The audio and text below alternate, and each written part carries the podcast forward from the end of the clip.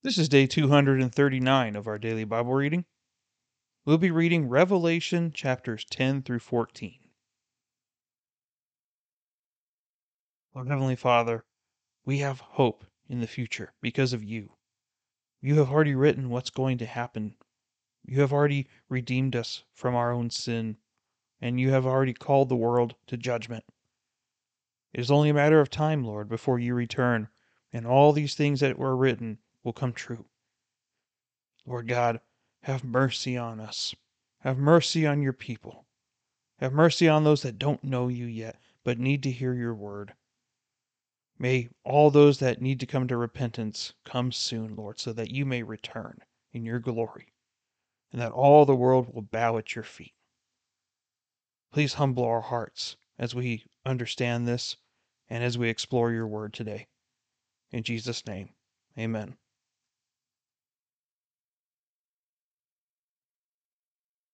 I saw another strong angel coming down out of heaven, clothed with a cloud, and the rainbow was upon his head, and his face was like the sun, and his feet like pillars of fire. And he had in his hand a little book, which was open. He placed his right foot on the sea, and his left on the land. And he cried out with a loud voice, as when a lion roars. And when he had cried out, the seven peals of thunder uttered their voices. When the seven peals of thunder had spoken, I was about to write, and I heard a voice from heaven saying, Seal up the things which the seven peals of thunder have spoken, and do not write them. Then the angel whom I saw standing on the sea and on the land lifted up his right hand to heaven and swore by him who lives forever and ever, who created heaven and the things in it, and the earth and the things in it, and the sea and the things in it, that there will be delay no longer. But in the days of the voice of the seventh angel, when he is about to sound, then the mystery of God is finished, as he preached to his servants the prophets. Then the voice which I heard from heaven, I heard again, speaking with me, and saying, Go, take the book which is open in the hand of the angel who stands on the sea and on the land. So I went to the angel, telling him to give me the little book. And he said to me, Take it and eat it. It will make your stomach bitter, but in your mouth it will be as sweet as honey. I took the little book out of the angel's hand and ate it, and in my mouth it was sweet as honey. But when I had eaten it, my stomach was made bitter. And they said to me, You must prophesy again concerning many peoples and nations and tongues and kings. Then there was given to me a measuring rod, like a staff. And someone said, Get up and measure the temple of God, and the altar, and those who worship in it. Leave out the court which is outside the temple, and do not measure it, for it has been given to the nations, and they will tread under foot the holy city for forty two months. And I will grant authority to my two witnesses, and they will prophesy for twelve hundred and sixty days, clothed in sackcloth. These are the two olive trees and the two lampstands that stand before the Lord of the earth. And if anyone wants to harm them, fire flows out of their mouth and devours their enemies. So if anyone wants to harm them, he must be killed in this way. These have the power to shut up the sky, so that rain will not fall during the days of their prophesying and they have power over the waters to turn them into blood, and to strike the earth with every plague, as often as they desire. When they had finished their testimony, the beast that comes up out of the abyss will make war with them, and overcome them, and kill them. And their dead bodies will lie in the street of the great city, which mystically is called Sodom and Egypt, where also their Lord was crucified. Those from the peoples and tribes and tongues and nations will look at their dead bodies for three and a half days, and will not permit their dead bodies to be laid in a tomb. And those who dwell on the earth will rejoice over them and celebrate, and they will send gifts to one another, because these two prophets tormented those who dwell on the earth. But after three and a half days, the breath of life from God came into them, and they stood on their feet, and great fear fell upon those who were watching them. And they heard a loud voice from heaven saying to them, Come up here. Then they went up into heaven in the cloud, and their enemies watched them. And in that hour there was a great earthquake, and a tenth of the city fell. Seven thousand people were killed in the earthquake, and the rest were terrified and gave glory to the God of heaven. The second woe is past. Behold, the third woe is coming quickly. Then the seventh angel sounded, and there were loud voices in heaven, saying, The kingdom of the world has become the kingdom of our Lord and of his Christ, and he will reign forever and ever. And the twenty four elders, who sit on their thrones before God, fell on their faces and worshipped God, saying, We give you thanks, O Lord God, the Almighty, who are and who were, because you have taken your great power and have begun to reign. And the nations were enraged, and your wrath came and the time came for the dead to be judged, and the time to reward your bondservants, the prophets, and the saints, and those who fear your name, the small and the great, and to destroy those who destroy the earth. And the temple of God, which is in heaven, was opened, and the ark of his covenant appeared in his temple. And there were flashes of lightning, and sounds and peals of thunder and an earthquake, and a great hailstorm. A great sign appeared in heaven a woman clothed with the sun, and with the moon under her feet, and on her head a crown of twelve stars. And she was with child. And she cried out, being in labor and in pain to give birth. Then another sign appeared in heaven, and behold, a great red dragon, having seven heads and ten horns, and on his heads were seven diadems. And his tail swept away a third of the stars of heaven and threw them to the earth. And the dragon stood before the woman who was about to give birth, so that when she gave birth, he might devour her child.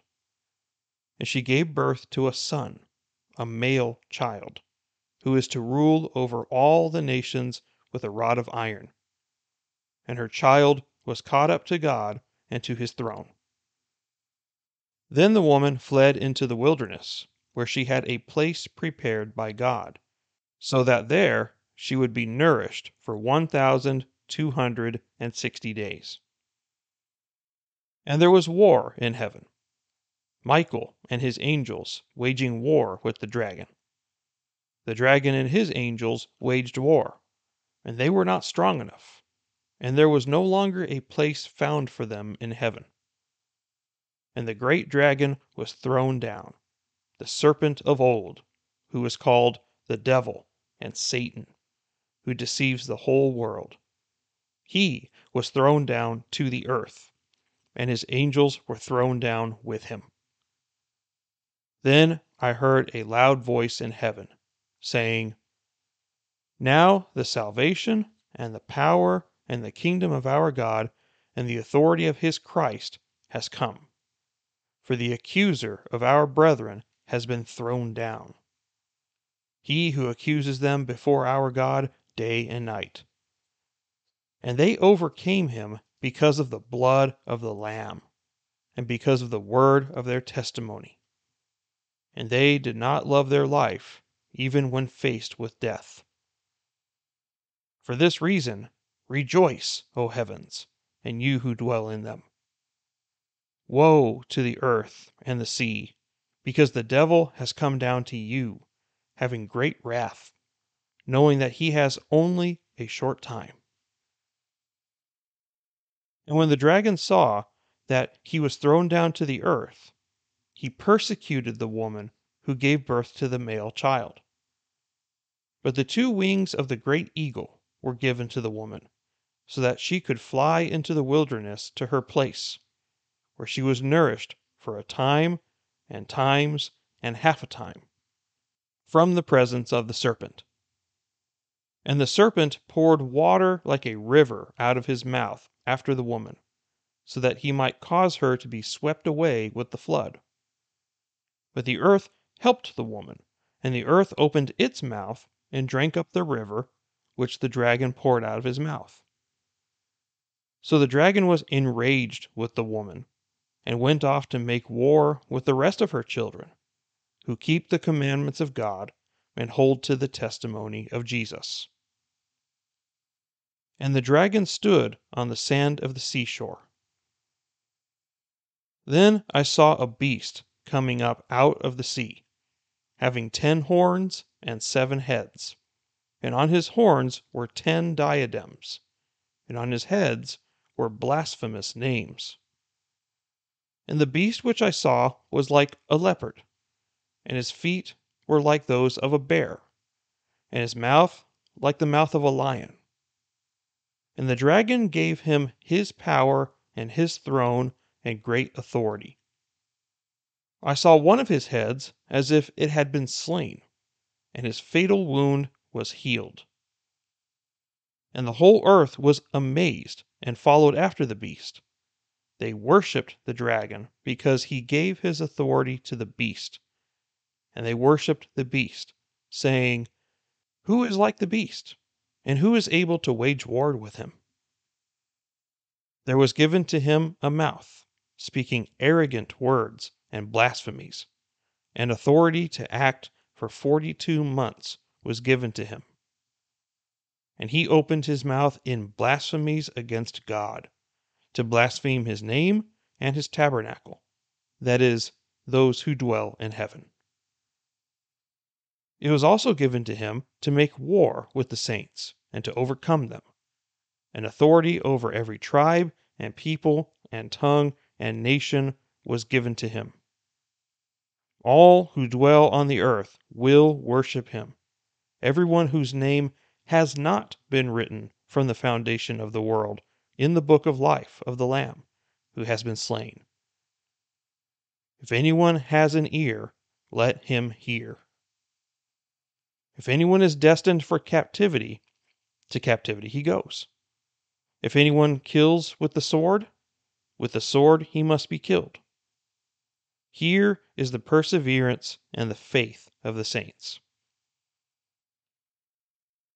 Then I saw another beast coming up out of the earth, and he had two horns like a lamb, and he spoke as a dragon. He exercises all the authority of the first beast in his presence. And he makes the earth and those who dwell in it to worship the first beast, whose fatal wound was healed.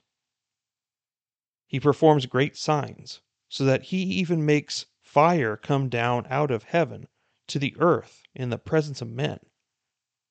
And he deceives those who dwell on the earth because of the signs which it was given him to perform in the presence of the beast, telling those who dwell on the earth to make an image to the beast, who had the wound of the sword and has come to life. And it was given to him to give breath to the image of the beast, so that the image of the beast would often speak, and cause as many as do not worship the image of the beast to be killed.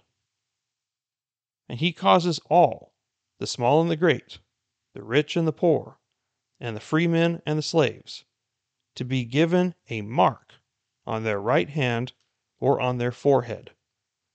And he provides that no one will be able to buy or to sell except the one who has the mark, either the name of the beast or the number of his name. Here is wisdom. Let him who has understanding calculate the number of the beast. For the number is that of a man, and his number is six hundred and sixty six.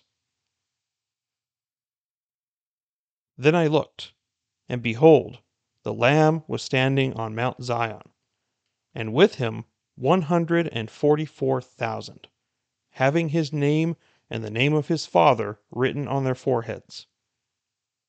And I heard a voice from heaven, like the sound of many waters, and like the sound of loud thunder. And the voice which I heard was like the sound of harpists playing on their harps.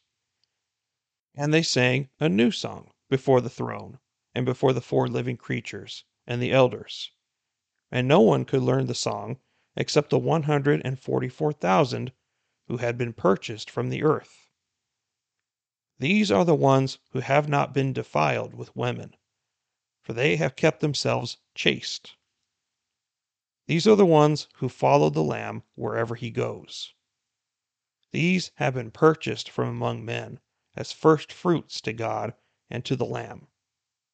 And no lie was found in their mouth. They are blameless. And I saw another angel flying in mid heaven, having an eternal gospel to preach to those who live on the earth, and to every nation and tribe and tongue and people. And he said with a loud voice, Fear God and give him glory, because the hour of his judgment has come. Worship him who made the heaven and the earth and sea and springs of waters.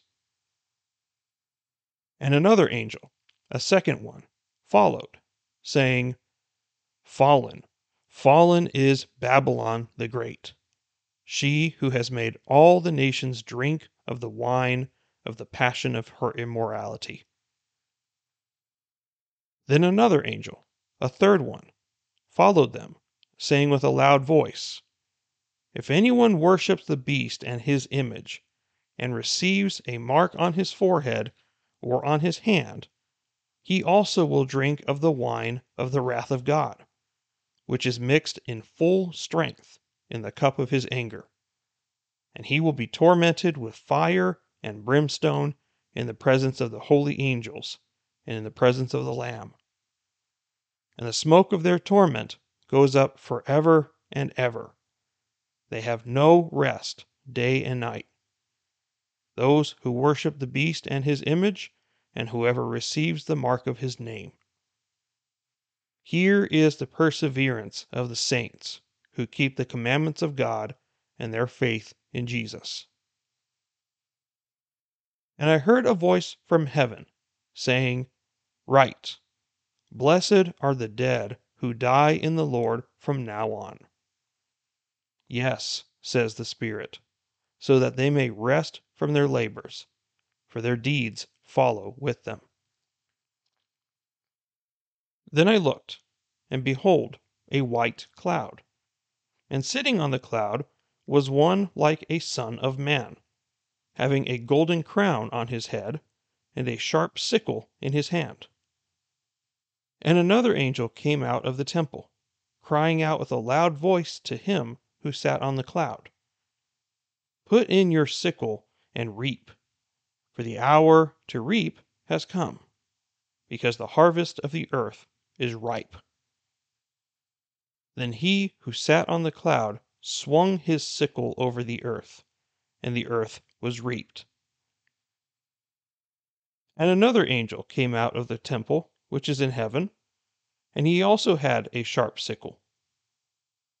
Then another angel, the one who has power over fire, came out from the altar, and he called with a loud voice to him who had the sharp sickle, saying, Put in your sharp sickle, and gather the clusters from the vine of the earth, because her grapes are ripe. So the angel swung his sickle to the earth and gathered the clusters from the vine of the earth, and threw them into the great winepress of the wrath of God. And the winepress was trodden outside the city, and blood came out from the winepress up to the horses' bridles for a distance of two hundred miles.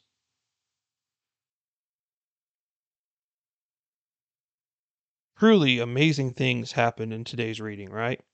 Some of it very scary, but some of it very amazing. Let's look briefly at what we saw today. Chapter 10 feels a lot like I'm reading the book of Ezekiel. Didn't you feel the same way? Because there seem to be aspects of this that are very familiar from the book of Ezekiel. For example, it has this little book. And if you recall, I believe it was either Isaiah or Ezekiel that had to eat a scroll. And when he ate it, it meant something symbolic about the Word of God. And in this case, it's also the same thing, where this little book is sweet in the mouth and yet bitter to the stomach. So, this was to remind John, for example, that God's Word is pleasant to His people. But to those that do not know God, the Word of God is going to be bitter to them. It is going to be very painful because they are subject to judgment. But for us, the words of our Lord are sweet. And this is a good reminder that we need to spend time in God's Word. And unfortunately, those that do not follow Christ, it will not go well for them, as we saw. So the Word of God is indeed bitter to those who are under judgment, but not to us. And then verse 11 is almost as if to say, with the word of God that you have been reading, you need to prophesy against the nations. They need to hear this word, whether it be sweet to them or bitter to them. Either way, they need to hear it. And I think that's where this is going, is that this is the responsibility of all who have accepted the word of God. It is sweet to us, and we need to share it, whether it's going to be with nations or tongues or peoples. It needs to go everywhere. Then chapter 11 changes gears a little bit, and it talks about how there's going to be two witnesses that are going to be prophesying for 42 months, 1260 days. For both, it's the same thing. It's three and a half years. And so we're not sure if this is going to be the first half of the tribulation or the second half. It doesn't really say, but the tr- tribulation is supposed to be seven years long. So, given the timeline of how the Antichrist fits into all this, it's better fitted to where somewhere in the midpoint, perhaps, of the tribulation is when these two witnesses are going to come. Now, they're not named, but they have some kind of miraculous powers. And if you read what kind of powers they have, they remind me of a couple of people. They remind me of Elijah and Moses because it says that they have the power to shut up the sky so that rain will not fall. Who did that? Elijah did that. They have power over the waters to turn them into blood and to strike the earth with every plague. Who did that? Moses did through God. So maybe it's them. We don't know. It doesn't really say, but it seems like it could be them. Then it says that the beast that comes up out of the abyss will make war with them. This is the Antichrist. Or, as we read in Second Thessalonians, he's called the man of lawlessness. This is the same person. This is the capital A Antichrist. So we're going to be reading about him quite a bit here in the next few verses. So apparently, these two men, whomever they are, are going to be killed by the Antichrist. And everyone's going to be happy about it because he made them tormented on the earth. Not necessarily because they were evil or anything, and that's not the case, but they were convicting people of their sin. They were showing the truth behind their lies. He was showing them the uncomfortable darkness that they were in. And so the light is uncomfortable to those that are in the dark. So those men died and they rejoiced. But then it says that they were brought back to life three and a half days later, and everyone freaked out. And then after that, they went home to the Lord in the cloud, much like how Jesus did. Imagine that how the resurrection of these two men will be in modern day times. How you'll be watching their dead bodies in the street, there'll be media coverage about it on TV, and then after three and a half days, boop, they just pop right back up. And you can't explain that except for it being something miraculous. Now, verse 13 paints a little bit of a good picture, but it won't last long. It says, In that hour, when they go back to heaven, there will be a great earthquake, and a tenth of the city fell. 7,000 people were killed in the earthquake. That's not the good part. But the rest were terrified and gave glory to the God of heaven. But as we're going to see in the future chapters here, that doesn't last very long. So they worship God for a time, but but it is not a repentance, unfortunately. This is just a momentary praising of God. And then we have the final angel, the seventh trumpet that sounds. And now the Lord has been declared champion over the earth. His temple is going to appear, and the Ark of the Covenant is going to appear in the temple, and there's going to be so many signs on earth that this is all going to happen. And then it goes to chapter 12. And this section is usually called The Woman and the Dragon. So obviously, this is heavily symbolic, all of this. But who is the woman and who is the dragon? Well, the dragon's an easy one because it says very clearly who it is in verse 9. The great dragon was thrown down, the serpent of old, who is called the devil and Satan, who deceives the whole world. So the dragon is Satan. That's pretty straightforward. But the woman, who in the world is the woman who gives birth to a son? At a glance, you might think, oh, this is Mary. But where in the other books of the Bible did we see that she got wings like an eagle and flew to the wilderness? We don't see that. So this isn't meaning her literally. So, what most scholars suggest is that this is Israel. She's representing Israel, who gave Christ to the world, because Jesus came from the Jewish people, right? And she, being Israel, will be persecuted severely during the tribulation. And we know that Israel has a rough time because the world hates Israel. They're a very small speck on the world map, and yet they are very blessed by God. And they are going to constantly be in conflict with somebody, especially those that are against God. So they're not going to have an easy time in the tribulation. Nobody is, but especially Israel. They're going to be persecuted like never before. Now, it also seems to be recounting what happened in heaven, because it says, like in verse 4, that the dragon swept away a third of the stars of heaven with his tail. We read elsewhere that those are the angels that fell with him. Those are the demons that plague us today. That through his influence, he influenced one third of the angels to follow after him. And God threw them to the earth. It doesn't say they went to hell, like hell is headquarters for them. They are on earth. We also know that this child is Christ, because it says that she gave birth to a son, a male child who is to rule over all the nations with a rod of iron. That was the Messiah. The Messiah was always prophesied to rule with a rod of iron. That is indeed Christ. That cannot be anyone else. And then we see that there's a war going on in heaven with Michael the archangel versus the dragon, Satan. And it says that they're going to be thrown down to the earth. Now, now we're not sure if this has already happened because demons are currently on the earth, so this may be referring to the original war that caused the demons to be cast out of heaven, or if this is talking about something during the tribulation. It's kind of hard to tell. But I want you to notice something real quick. In verses 9 through 11, what does it say that Satan's activities are? It says that he deceives the whole world, right? And he also accuses the brethren, like we see in the second half of verse 10.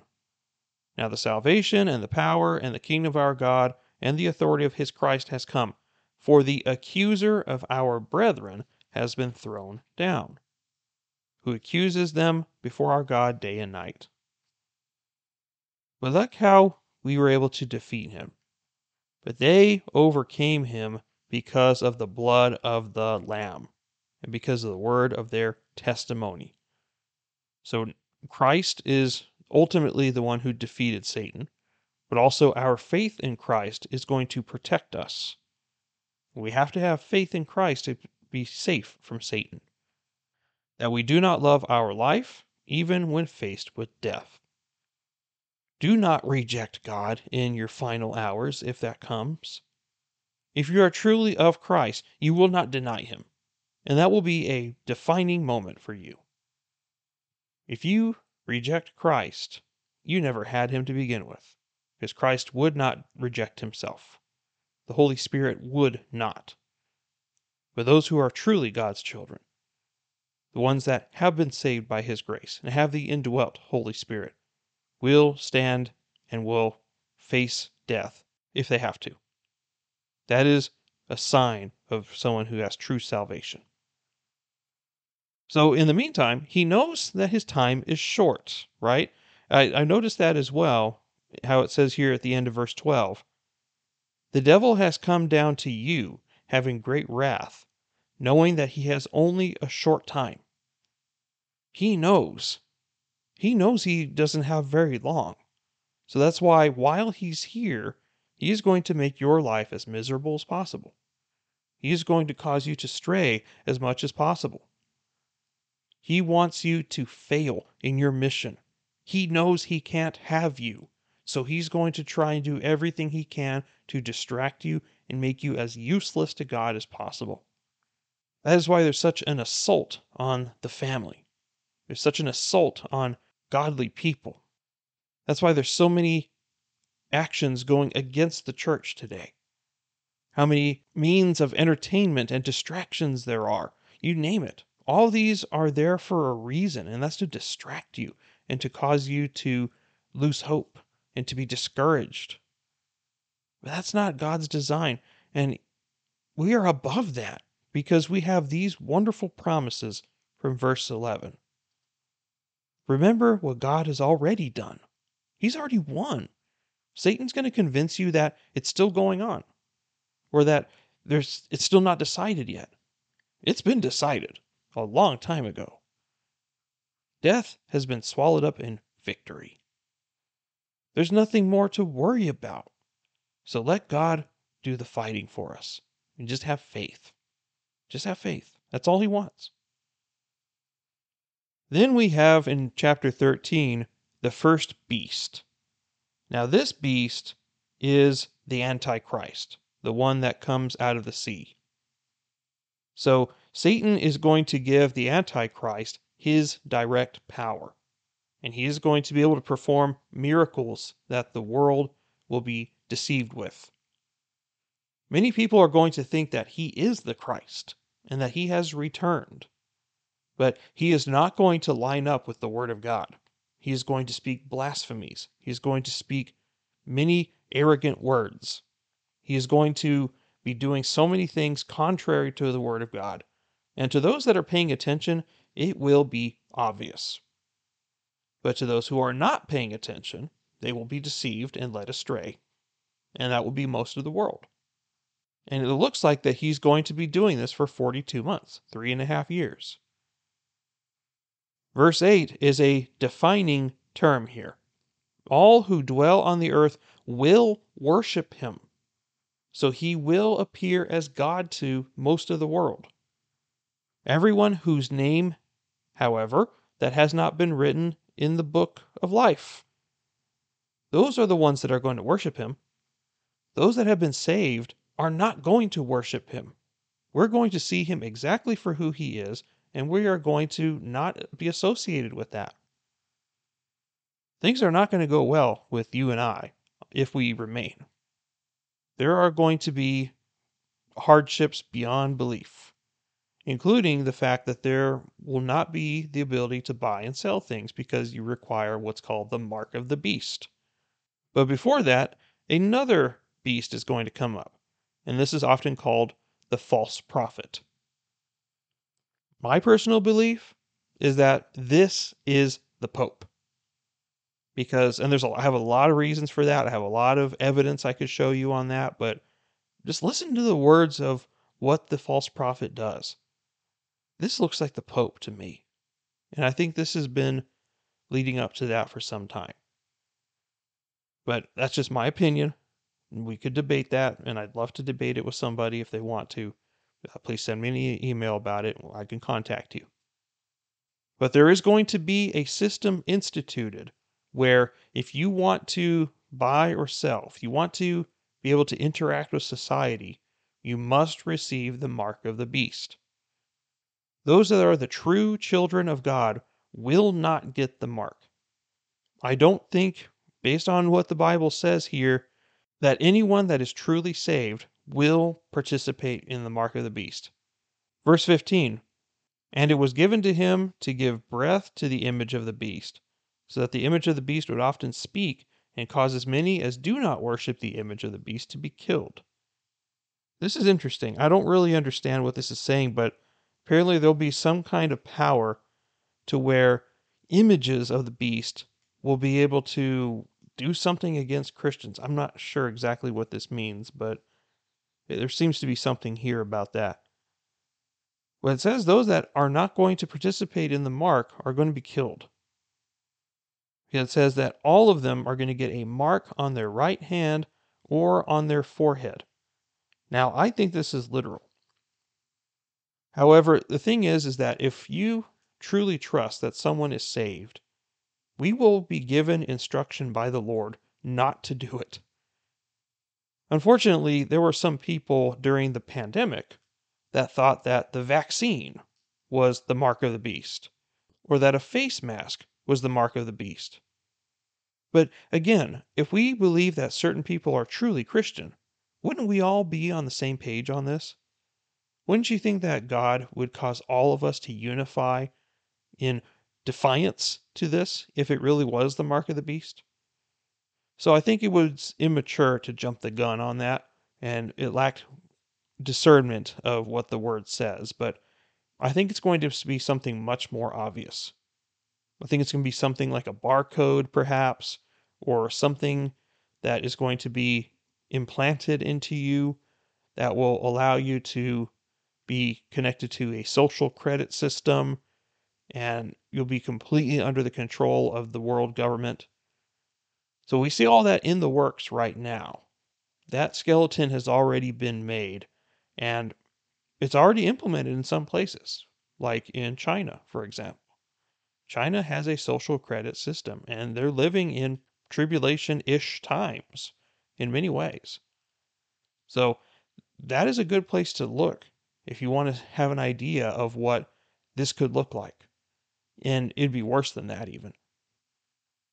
But for people like you and me who are not going to accept the mark of the beast, we have nothing to worry about. And hopefully, we'll be raptured by then. I don't know if that will be the case, but that's what I think will happen. Now, chapter 14 is going to talk about the 144,000. This is the same group as like we read in chapter 7, the 12,000 from the 12 different tribes. So they are going to be pure. They are going to understand that even though they're Jews, that he is indeed the Messiah.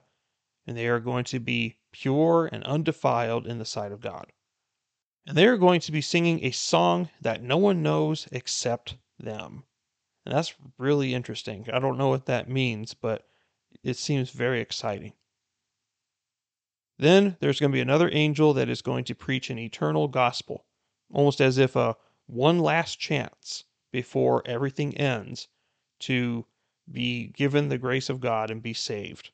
One last call before the bar closes. Then it talks about in verse 8 that Babylon has fallen. The kingdom Babylon fell a long time ago, but This is a spiritual Babylon. Just like we are spiritual Israel, being Christians, spiritual Babylon is the world of demonic idolatry and so on and so forth. This is still very much alive and well. And I think part of it is the Catholic Church. That's my opinion. I have reasons for it, and I'd be willing to share with you if you want to know. Then it says here in verse 9 that if anyone worships the beast and his image, and receives the mark on his forehead or on his hand, he will also drink of the wine of the wrath of God, which is mixed in full strength in the cup of his anger. This is why I say that no Christian is going to get the mark of the beast. I don't think that is going to be a possibility because if you do get the mark of the beast, then you were never saved to begin with. It is not like you can have salvation and reject God and lose it. That contradicts everything that the Bible has said to this point. So to me, this is a conclusive statement that these are the people who feign Christianity. Kind of like how Jesus said, Not everybody who says to me, Lord, Lord, will enter the kingdom of heaven. So all of those fakers in our midst will be the ones to receive the mark, and we will know who they are. So, what's waiting for those that receive the mark? Verse 11 is very descriptive language and it's quite frightening. And the smoke of their torment goes up forever and ever. They have no rest, day or night. Those who worship the beast and his image, and whoever receives the mark of his name. That is indeed terrible, and that is not a fate I wish for anyone.